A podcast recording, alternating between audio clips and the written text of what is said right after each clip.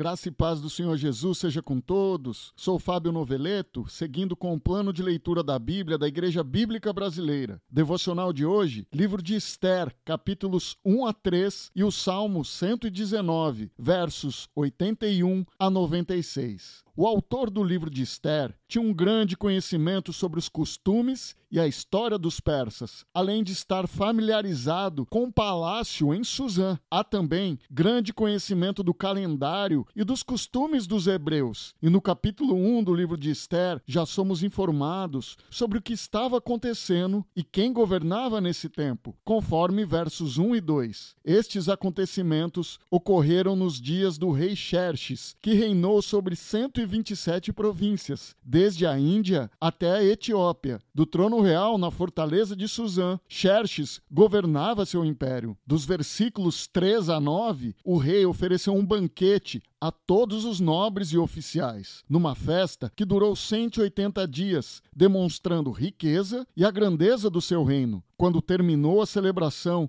o rei ofereceu durante sete dias um banquete para todo o povo que estava na fortaleza de Suzã, com muito vinho real, e podia-se beber à vontade. Em paralelo, um outro banquete oferecido às mulheres, conforme o verso 9. Na mesma ocasião, a rainha Vasti ofereceu um banquete para as mulheres no palácio do do rei Xerxes. Dos versos 10 a 21, o rei deseja apresentar e exibir a beleza da rainha aos convidados, mas ela se recusou a ir, deixando o rei furioso e indignado. O rei consultou os seus sábios para saber o que deveria fazer com a rainha Vasti, e então a decisão viria por meio de um decreto, conforme o final do verso 19. Determinará que a rainha Vasti seja expulsa para sempre da presença do rei Xerxes e que o rei escolha uma rainha mais digna que ela. Entendia o rei que dessa forma os maridos seriam respeitados pelas esposas, e cartas são enviadas para todas as partes do império, proclamando que todo homem devia ser o chefe de sua própria casa e ter sempre a última palavra.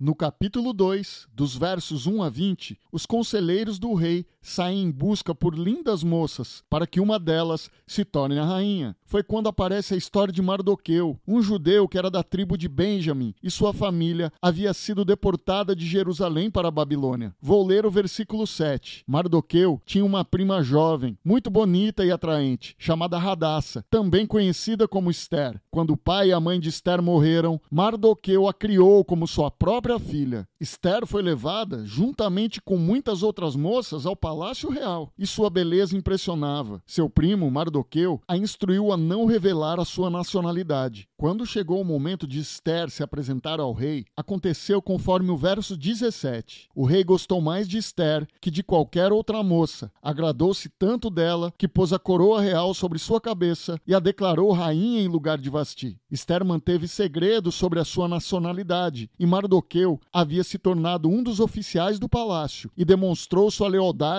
ao transmitir ao rei, por meio de Esther, que dois eunucos conspiravam para matá-lo. Porém, ao saber que o relato era verdadeiro, os dois homens foram enforcados. E no capítulo 3 acontece a conspiração contra os judeus. O rei Xerxes promoveu Amã a autoridade sobre todos os nobres do império e ainda deu ordem para que quando Amã passasse, todos os oficiais do palácio real deveriam se curvar diante dele. Mas Mardoqueu não se curvava diante dele e os outros oficiais, vendo isso e sabendo que Mardoqueu era judeu, foram contar a Amã para ver se ele iria tolerar essa conduta. E aconteceu conforme os versos 5 e 6. Quando Amã viu que Mardoqueu não se curvava para lhe demonstrar respeito, ficou furioso. Foi informado da nacionalidade de Mardoqueu e decidiu que não bastava matar somente a ele. Em vez disso, procurou um modo de destruir todos os judeus, o povo de Mardoqueu, do império de Xerxes. E Amã consegue um decreto do rei para que o povo judeu fosse exterminado, conforme o verso 13. As cartas foram enviadas por mensageiros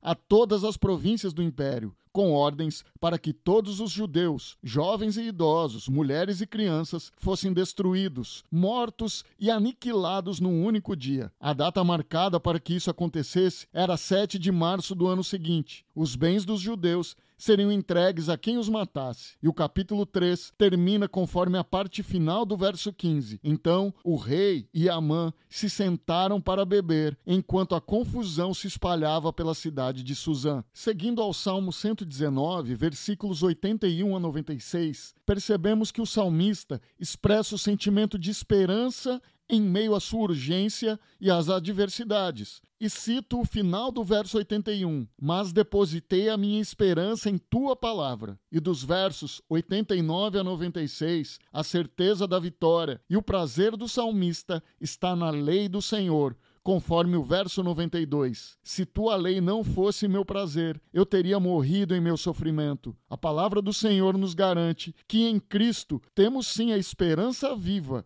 que nos fortalece mesmo nos momentos de extrema dificuldade. Vamos orar. Deus, muito obrigado por mais um dia que o Senhor preparou para nós. Te agradeço pela tua graça e misericórdia sobre nossas vidas. E como é bom poder depositar nossa esperança em ti e na tua palavra, na certeza que o Senhor sempre está conosco e não nos abandona, assim como não abandonou seu povo no tempo de Esther. Se conosco por mais este dia, nos guie e nos proteja, em nome de Jesus que eu oro. Amém.